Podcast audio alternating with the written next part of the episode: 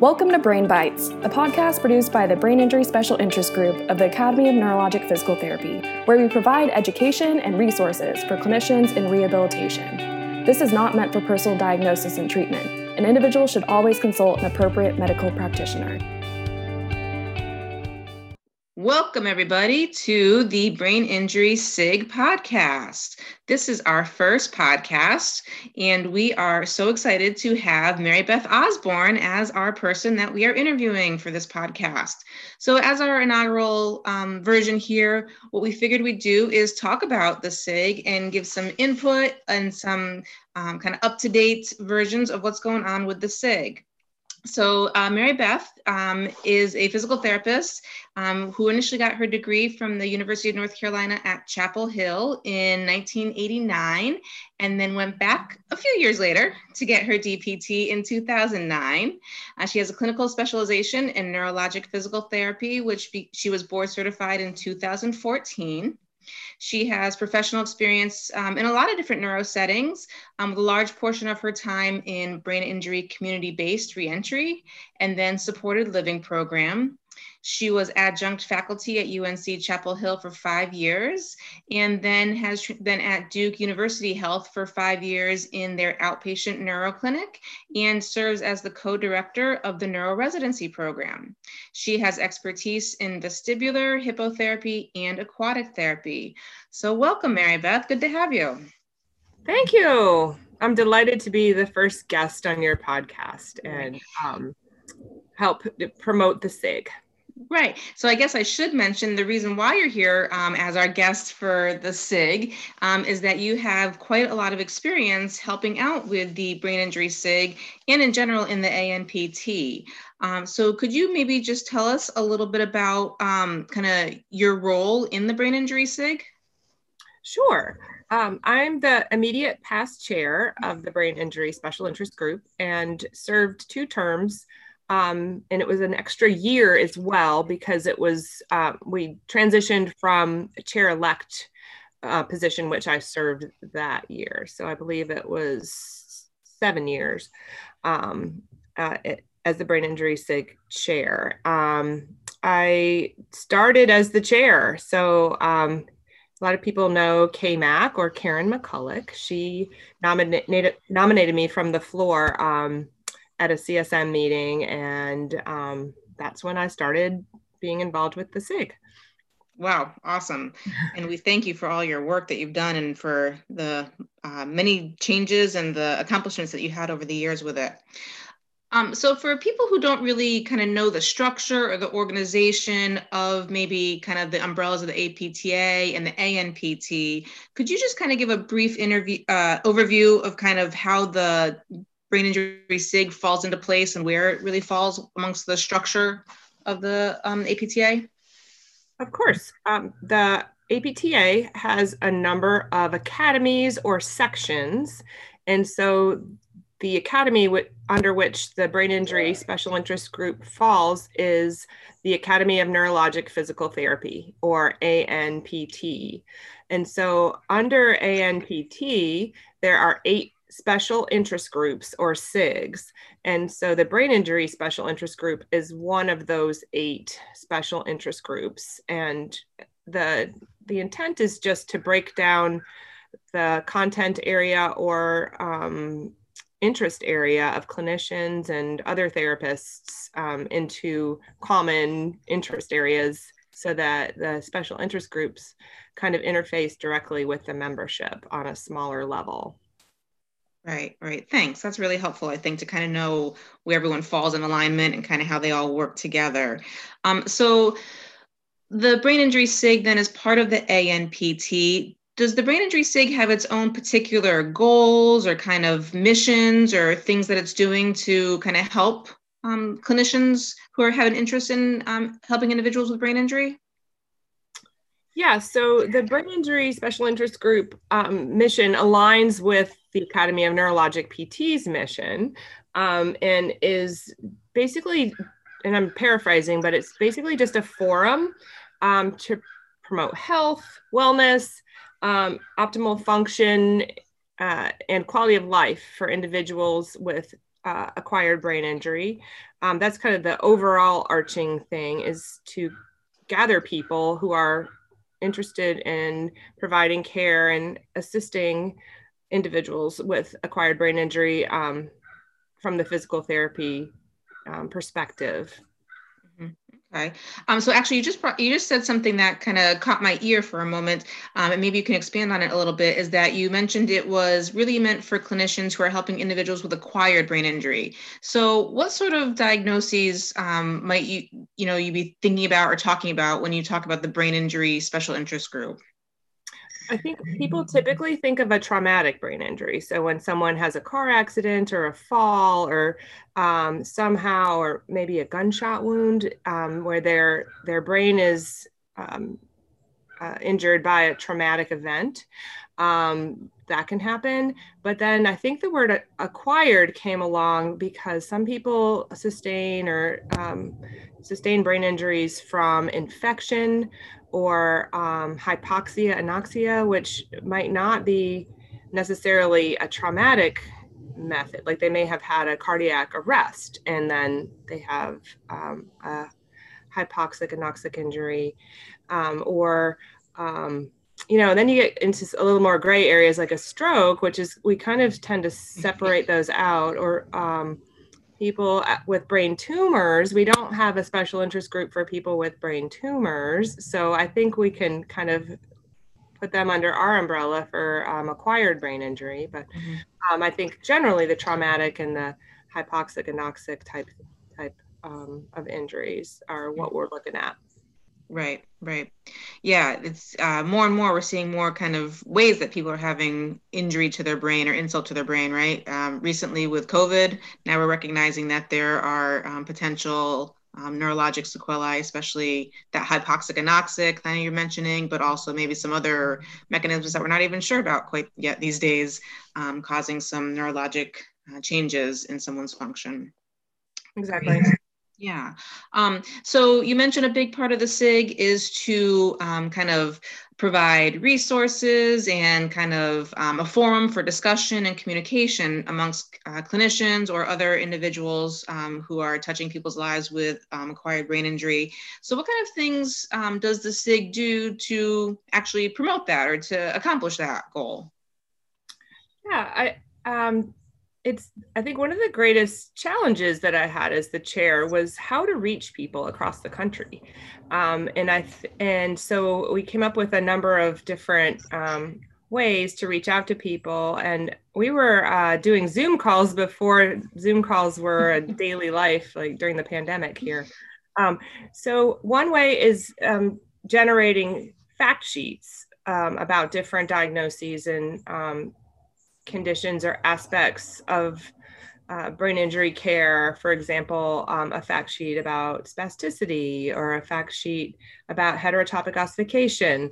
Um, so, a written sort of communication. Um, we also have Journal Club um, that meets quarterly, that we actually organized it so that the fact sheet and the Journal Club kind of coincide with the topic of the quarter so that kind of helped organize the information a little more um, uh, neatly.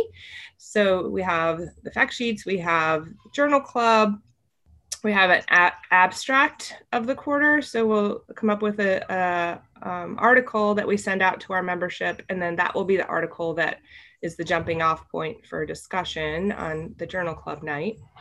Um, the journal club often involves also the clinical discussion night, and we combine those two um, at one point to, um, and I believe still, to um, pull in, you know, actual patients that people are seeing to um, to kind of apply the article or the evidence that that we're looking at and um, bring it to their daily um, clinical situation so that maybe the other clinicians can help problem solve a problem that's going on with their patient. Mm-hmm, mm-hmm. And I've noticed that there's been a lot more of a presence on some social media um, sites recently. The SIG seems to um, have really kind of ramped up its um, presence on Facebook, um, and I think recently on Instagram.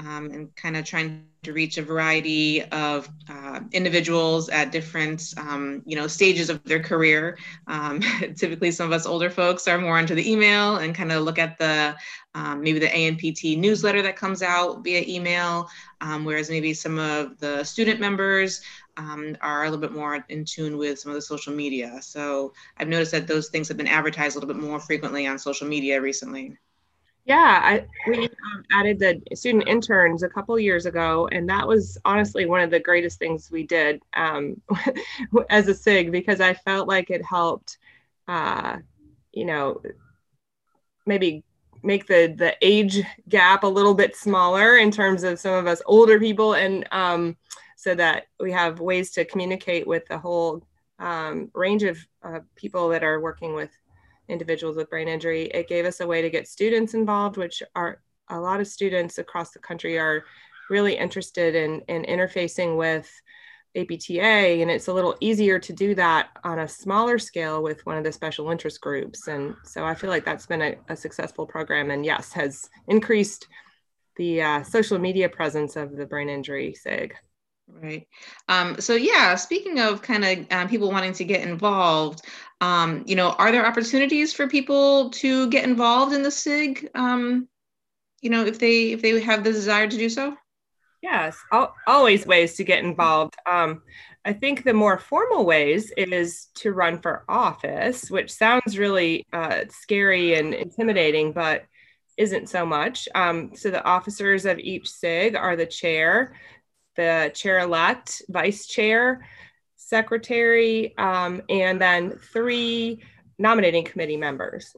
And so each year we have two offices, I believe, or two spots that people can um, run for. And so to do that, you can just contact one of the brain injury special interest group officers to get an application. It's also on the ANPT website for mm-hmm. that. Mm-hmm. Um, and then people can volunteer to come up with uh, journal club articles, um, to lead a journal club, to lead a, lead a clinical discussion night, write a fact sheet.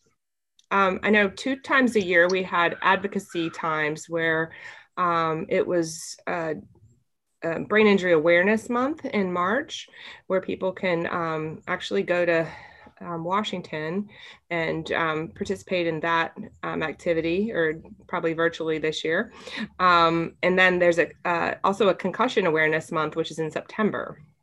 So there's lots of different ways to get involved. I think a great way was uh, uh is when um, professors invite their students to attend the the journal clubs and i think you can get your toes wet that way and then um, feel a little more or, or, less intimidated maybe to to then get involved in, on a deeper mm-hmm. level yeah yeah and for all the listeners out there um, to kind of keep you in the loop as well so one of the things that the we've been working on in the past uh, few uh, weeks to months um, for the SIG is really coming up with um, kind of a running list of things that um, we could have volunteers help us out with. Um, as Mary Beth mentioned, a few things, you know, helping us find journals um, for journal club night or having cases for clinical discussion night.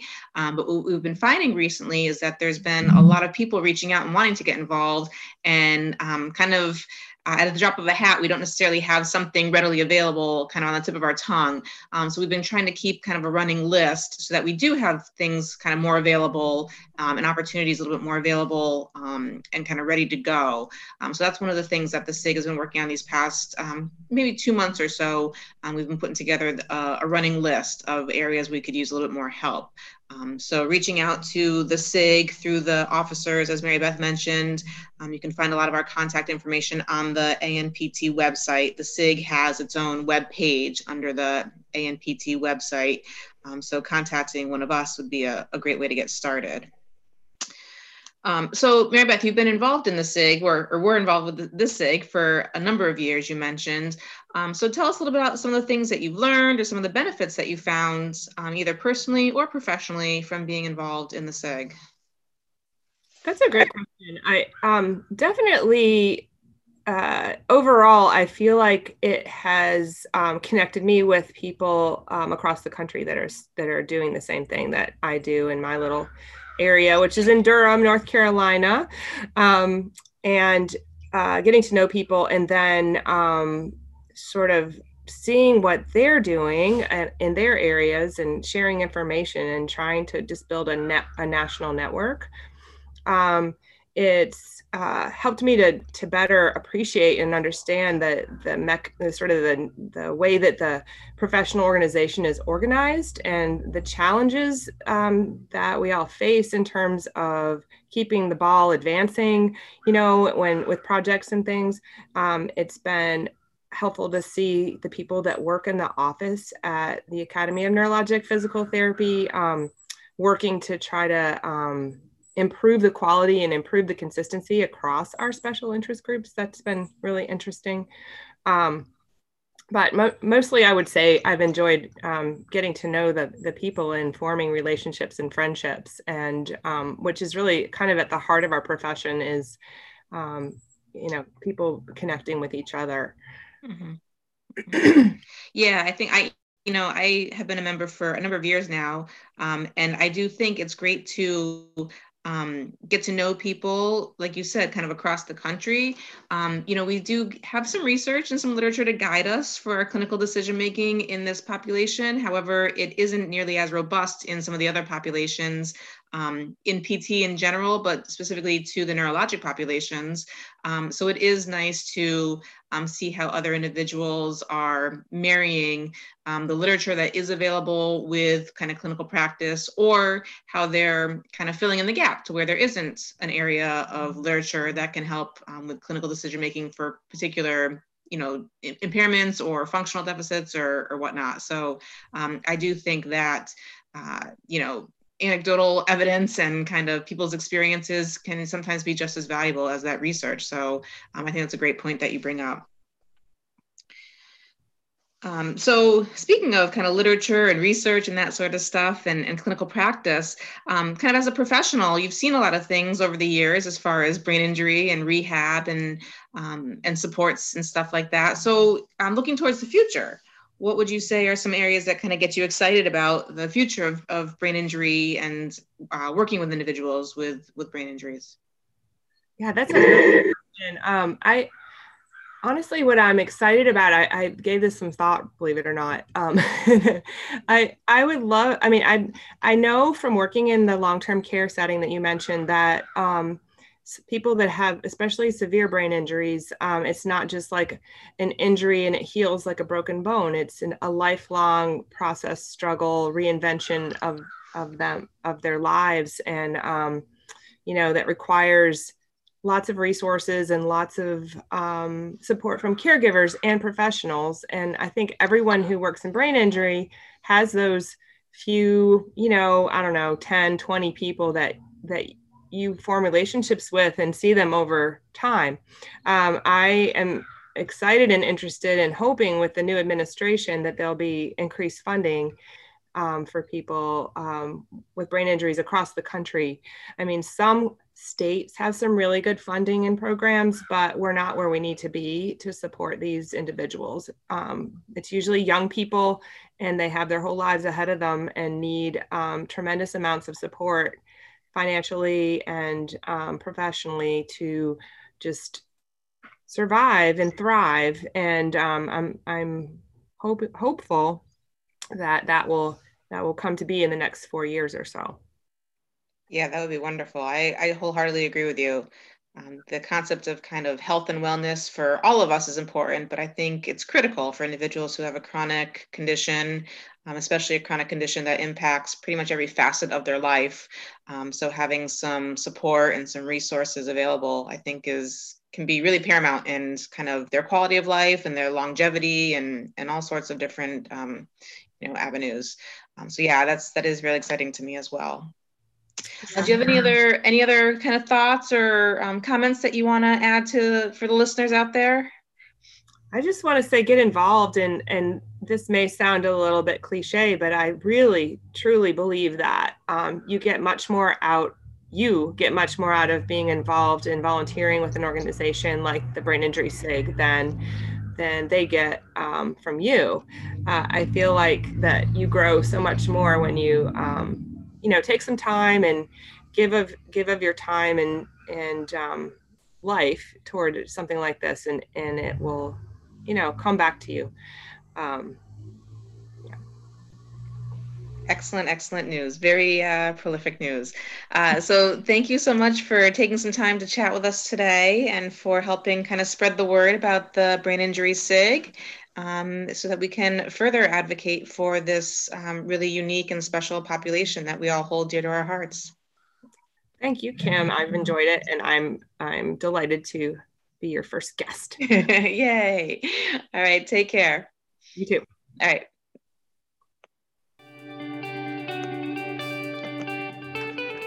Thanks for listening to Brain Bites. Make sure to follow the Brain Injury SIG on Facebook and Twitter.